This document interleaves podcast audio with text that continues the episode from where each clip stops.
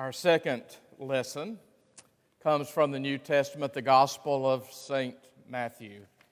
I begin reading in chapter 22 at verse 34. When the Pharisees heard that Jesus had silenced the Sadducees, they gathered together, and one of them, a lawyer, asked him a question to test him Teacher, which commandment in the law is the greatest? Jesus said to him, You shall love the Lord your God with all your heart, with all your soul, and with all your mind. This is the greatest and first commandment. And the second is like it you shall love your neighbor as yourself. On these two commandments hang all the law and the prophets. This is the Word of God.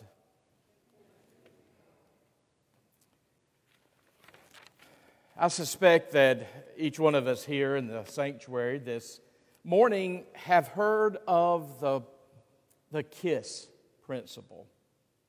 KISS, an acronym according to the Routledge Dictionary of Modern American Slang and Unconventional English, that means keep it simple, stupid.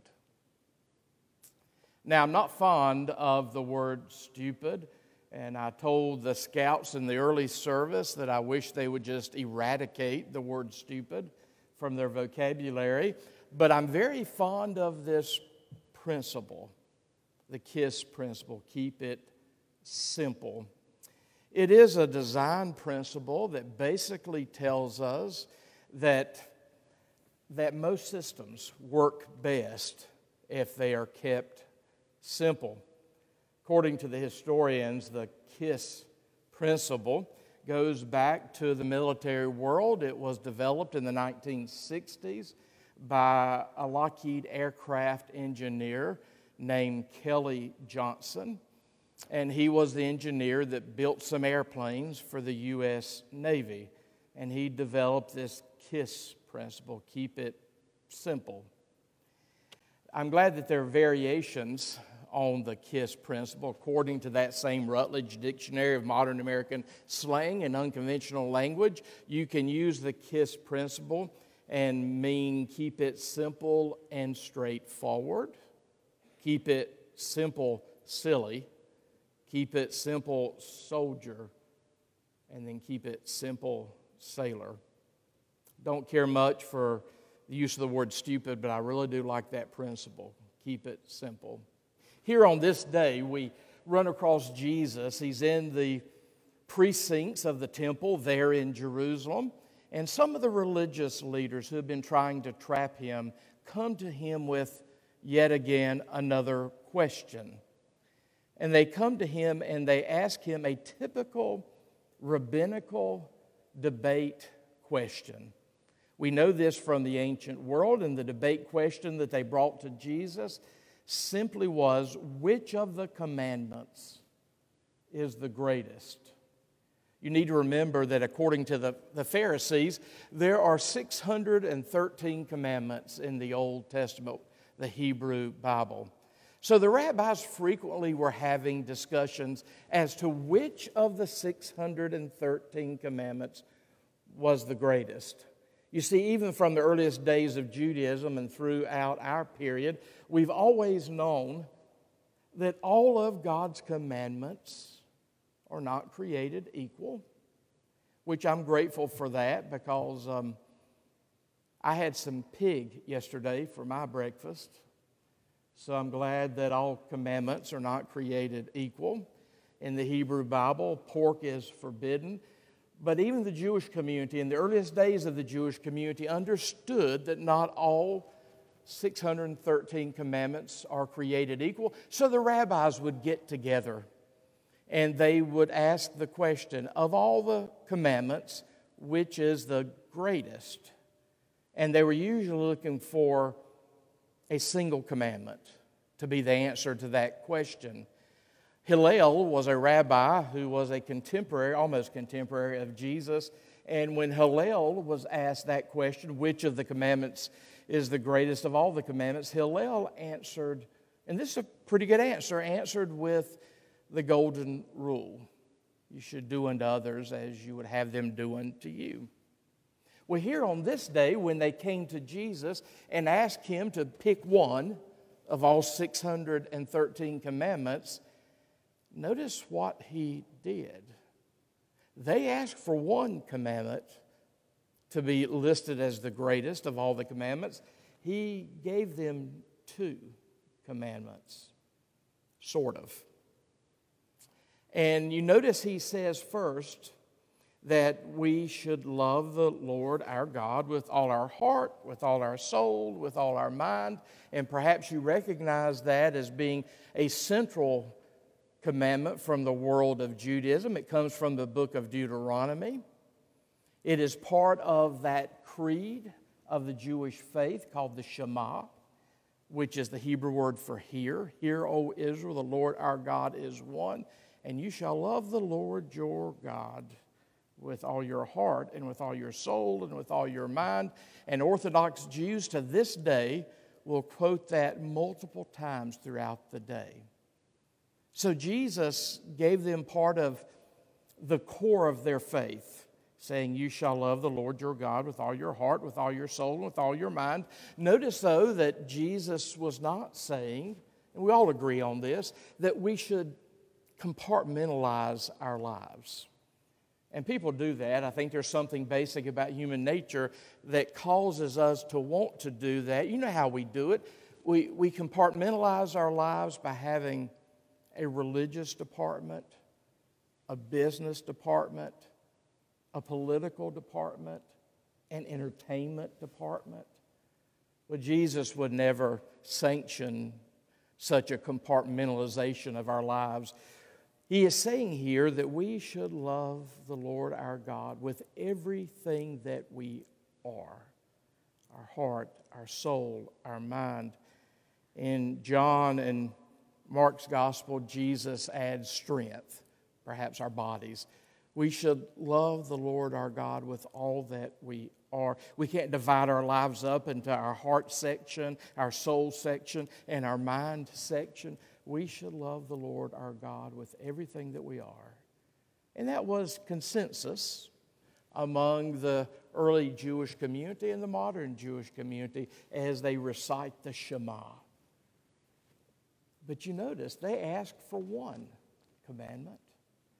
Jesus gives them two commandments. After he says, You shall love the Lord your God with all your heart, with all your soul, with all your mind, he then says, This is the greatest and first commandment, and there's a second. I'm sure the Pharisees said, We didn't ask for a second one, Jesus. But Jesus says, There is a second. And this second one is like the first one. And then he quotes from the book of Leviticus. Now, I think sometimes in Christian circles, the, the book of Leviticus gets a bum rap. But the book of Leviticus has a lot of really good spiritual teaching in it. So he quotes here from the book of Leviticus, and he says the second commandment is just like the first one. And the second commandment is, You shall love your neighbor as yourself. And then Jesus concludes by saying, On these two commandments hang all the law and the prophets. They asked for one, they got two from Jesus. But I believe the reason Jesus does this is because these two commandments are so inextricably linked. They're two sides of the same coin. What Jesus is saying, and we really need to understand this to understand Jesus, is simply this. Yes, we should love the Lord our God with, with all of our heart, soul, and mind. But the way we do that is by loving our neighbor as ourselves. He's saying that we don't just feel a certain way about God. If we love God with all that we are, that means that we have to love our neighbors as we love ourselves. And our neighbor is not just someone that's part of our tribe, but our neighbor is anyone in need whose need we can do something about. By the way, John Wesley, and here at Wesley Memorial Church, John Wesley is a big deal for us. John Wesley said, This is the height of living the Christian life. This is the best evidence of Christian maturity. This is the essence of holiness to love God with all that you are and to love your neighbor as yourself. That is the essence of holiness. Now, I don't know about you, but I was, I was brought up in a church, in a tradition that seemed to imply to me growing up that the essence of holiness was all about staying away from certain things, you know, staying away from card playing, staying away from going to the movies. The list went on and on and on. And I was trained in those early years that the essence of holiness is staying away from certain behaviors and certain people. Jesus comes along, as does John Wesley, and says the essence of holiness is not what you avoid. The essence of holiness is loving God with all that you are and all that you have, and that you do that by loving your neighbor as yourself.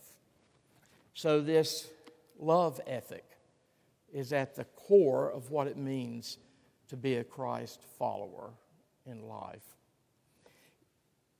You know, I always get very, very anxious anytime I teach or preach about love because that word is used so often in our culture and that word is used in our culture in a way that is distinctively different from the way we use it in the Christian faith, from the way that we learn it from the Old Testament and the New Testament. So I get a little nervous when I talk about love because I know what I mean when I use the word love, but I'm afraid that people in my hearing, their mind will go to the way the culture around them has taught them about love. And for us in the Christian community, because of the scriptures, we believe love to be something very different from the way the world around us understands what they call love. If you go to the Merriam Webster Dictionary and look up the definition for love, the first definition, the primary definition for love in the Merriam Webster Dictionary is this Love is a strong affection, strong affection, a strong feeling for another arising out of personal ties. Well, we disagree with that on both points. It's not a strong affection for us, it's not, it's not an emotion at all for us, and it's certainly not just something that arises as a result of the closest relationships in our lives, our family, and our friends. You see, in the Christian community, we've been, we've been clear about this for 2,000 years, but our culture certainly has not been. Love is not a feeling at all. Love is something we choose to do. Love is not an emotional reaction to other people in our lives. Love is the decision to do that which seeks the highest good the highest welfare of, of, of your neighbor. It's to treat your neighbor in a kind way. And that's why, by the way, we can, we can love people we don't like. That's why, by the way, we can even do what Jesus said when Jesus says that we are to love our, ne- our enemies. He's not saying we should feel a certain way about people around us. That's the world's definition of love. He's just saying, contrary, in spite of the way we feel, we need to treat those people a certain way. My wife's back here, and she will tell you that I probably irritate her a little bit in the fact that, well, I probably irritate her in a lot of ways, by the way, but I, I probably irritate her in the fact that I, I, I don't like musicals. I've tried. I really have tried. There are two that I like, but, but typically speaking, I don't like musicals because I just want on to get I want to get on with the story, and they just start singing in the middle of everything, and just lengthen the telling of the story. But there are two musicals that I like. Uh, one is The Sound of Music. I'm sorry about the passing of Christopher Plummer. The other one is Fiddler on the Roof. Because Fiddler on the Roof will, will teach us something about the, the Jewish background of our faith. In the Fiddler on the Roof, Tevye asked his wife, Do you love me? And she responds in song, but she responds to that question For 25 years, I've washed your clothes, cooked your meals, cleaned your house, given you children, milked your cow. If that isn't love, what is it? Again, in the Christian, Jewish Christian worldview, love is not something we feel, it's not an emotion. It's something we choose to do, and we can choose to do it contrary to how we feel about someone. That's why C.S. Lewis, one of my heroes, who is, I think, the greatest defender of the Christian faith from the 20th century, says in his classic work, Mere Christianity, that we should not waste our time bothering whether or not we love our neighbor. We just need to go on and act as if we did. That's love for us in the Christian community. It's something we choose to do. You know, it is wonderful when, when our emotions help us make that choice, but we can choose to do it even when our emotions are not helping us to make that choice. Now, it doesn't mean that I have to choose to go out and eat dinner with you every Friday night. It just means I've got to seek your highest good. I've got to make sure you're fed. I've got to seek your highest good. I've got to seek your, your highest welfare. That's why love for us looks a great deal like kindness to others. And of course, in the Christian life, we cannot talk about love without talking about Jesus. As a matter of fact, in Christian theology, we can't talk about much of anything without talking about Jesus. We Christians, early in our history, invented a new word to describe the Jesus kind of love as opposed to the, the world's kind of love. We invented that new word in the New Testament. It's called agape. That's the kind of love that really is true love. It's God's kind of love, and everything else pales in comparison to God's kind of love. So we Christians cannot talk about love without talking about Jesus. That's how we Christians are. By the way, if you're if you're new to Wesley Memorial Church, uh, want you to know we're a Christ-centered congregation, firmly firmly rooted in that dynamic stream of historic Christianity. And it's hard for us to talk about much of anything without talking about Jesus. We certainly can't talk about love without talking about Jesus because Jesus is God's supreme revelation of God's kind of love for us. And, and Jesus did not have any warm, fuzzy emotional feelings there on Golgotha because for us, love is not what Jesus taught. His teachings are important, but for us, the primary thing about Jesus is what he did that last week of his life that takes up so much of the gospel story his passion, his, his, his suffering, his death, burial, resurrection, and ascension for us. Jesus did for us what we needed to have done for us regardless of any emotions he had at the moment. That's what love is in the Christian community. It's something we choose to do, it's not something that we happen to feel. Today is St. Valentine's Day, so happy St. Valentine's Day. I encourage you to use the word saint when you use the word Valentine because he was one of ours. He was a Christ follower. And when I think about St. Valentine, I think about our concept of love. Now, I know when the culture around us thinks about St. Valentine, they think about pink hearts and roses and nice dinners and romantic love. And those are all good things. I'm in favor of all those things, but that's not necessarily the same thing as what we mean by love. By the way, I'll give you a warning. If you choose to get your wedding ceremony here at Wesley Memorial Church, and we do have beautiful weddings in this space. If you choose to be married here at Wesley Memorial Church, uh, your pastors will um, spend some time with you to prepare you for the wedding and the marriage.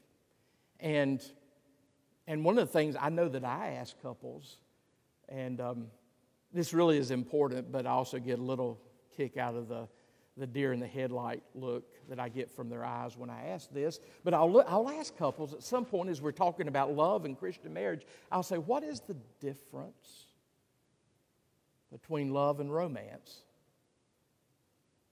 Now, I'm a big fan of romance, but it's not the same thing as love. And that's why for us, love has to look Jesus shaped. St. Valentine was a great early Christian saint. He's one of ours. He, um, he died on this day, February the 14th, in the year 269. He died on this day. He was executed by Caesar Claudius II on this day in the year 269 because he had been busy, active, loving Christians who were being persecuted by the government under Emperor Claudius, Caesar Claudius. So he was arrested and he was martyred. He was killed. He died for his faith on this day, February the 14th, in the year 269. He was beaten and then he was beheaded, all because of his love for Jesus Christ and how he knew he could not return that love to Jesus Christ without loving his neighbors and particularly in that setting, those Christians who are being persecuted. That's what love looks like for us in the Christian community. It doesn't mean I have to like you, it doesn't mean I have to live with you. But it means I will seek your highest good. I will be kind to you. I will seek your highest welfare. I will make sure that your needs are met. So Jesus said, that the greatest of all commandments really are two commandments. We should love God with everything that we are, everything that we have, and we do that by not having strong emotional feelings about God, but we do that by loving our neighbors as we love ourselves. You know, if you just hear Jesus say that, it can become a tremendous burden for all of us, a heavy task that is laid on us to live that way. But I want you to hear it today not as a burden or a task. I want you to hear it today as an invitation. I want you to hear it today as an invitation from Jesus to open your heart, open your life to more of Jesus Christ. You see, in the Christian community, love is a fruit of the Spirit, what we call love. And that's something that the Spirit creates in us. The Spirit of Jesus living in us creates. We cannot do it on our own. Uh, we might can do the, the world's false concept of love on our own, but we can't do God's concept of love on our own. It's got to be a fruit of the Holy Spirit for us. It's got to be Jesus living in us. So I hope that you hear this command to love as an invitation and you hope, open your heart, your mind, your life to more of Jesus. Invite Jesus into your heart, invite Jesus into your life. Ask Jesus to be enthroned in your heart. Ask Jesus to be the organizing principle in your life. And He will do that for us. Today is the last Sunday in the season of Epiphany, and we're so into Jesus that we even keep calendar according to Jesus. During the season of Epiphany, we've been looking at the story of the wise men and how that story has led us to understand that we need to make Jesus known to the whole world. But that season comes to an end on Tuesday night, and Lent begins on Wednesday. And we sort of start over again.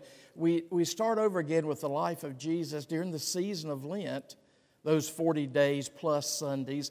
We look at the passion, the suffering, death, burial, resurrection, ascension of Jesus for us. And that season of Lent begins on Wednesday. And Lent's a big deal in the Christian community. It's our way of doing revival. It's our way of doing a renewal season in the life of the church because that's what it's been for almost 1,800 years. So Lent begins on Wednesday, and here we'll have three worship services. You can choose any one of the three. We have three worship services that will occur here in the sanctuary so you can socially distance here in the sanctuary is a service, as we always do on Ash Wednesday, of confession, seeking the repentance of God, seeking the power of God so, we can be, so that we can begin anew and again. So we'll have those services offered at 7 a.m., at noon, at 6 p.m., so that we can begin a Lenten journey. And for all of us, I, I pray that our Lenten journey will become for us a time where we fall in love with Jesus all over again. And we fall in love with Jesus to the extent that um, our neighbors will certainly notice. Friends, may I pray with you? God, for the gift of this day, we give you thanks. We know that our life is made up by all the choices that we make, day by day and moment by moment. But we know, God, that some choices bear more consequences than other choices.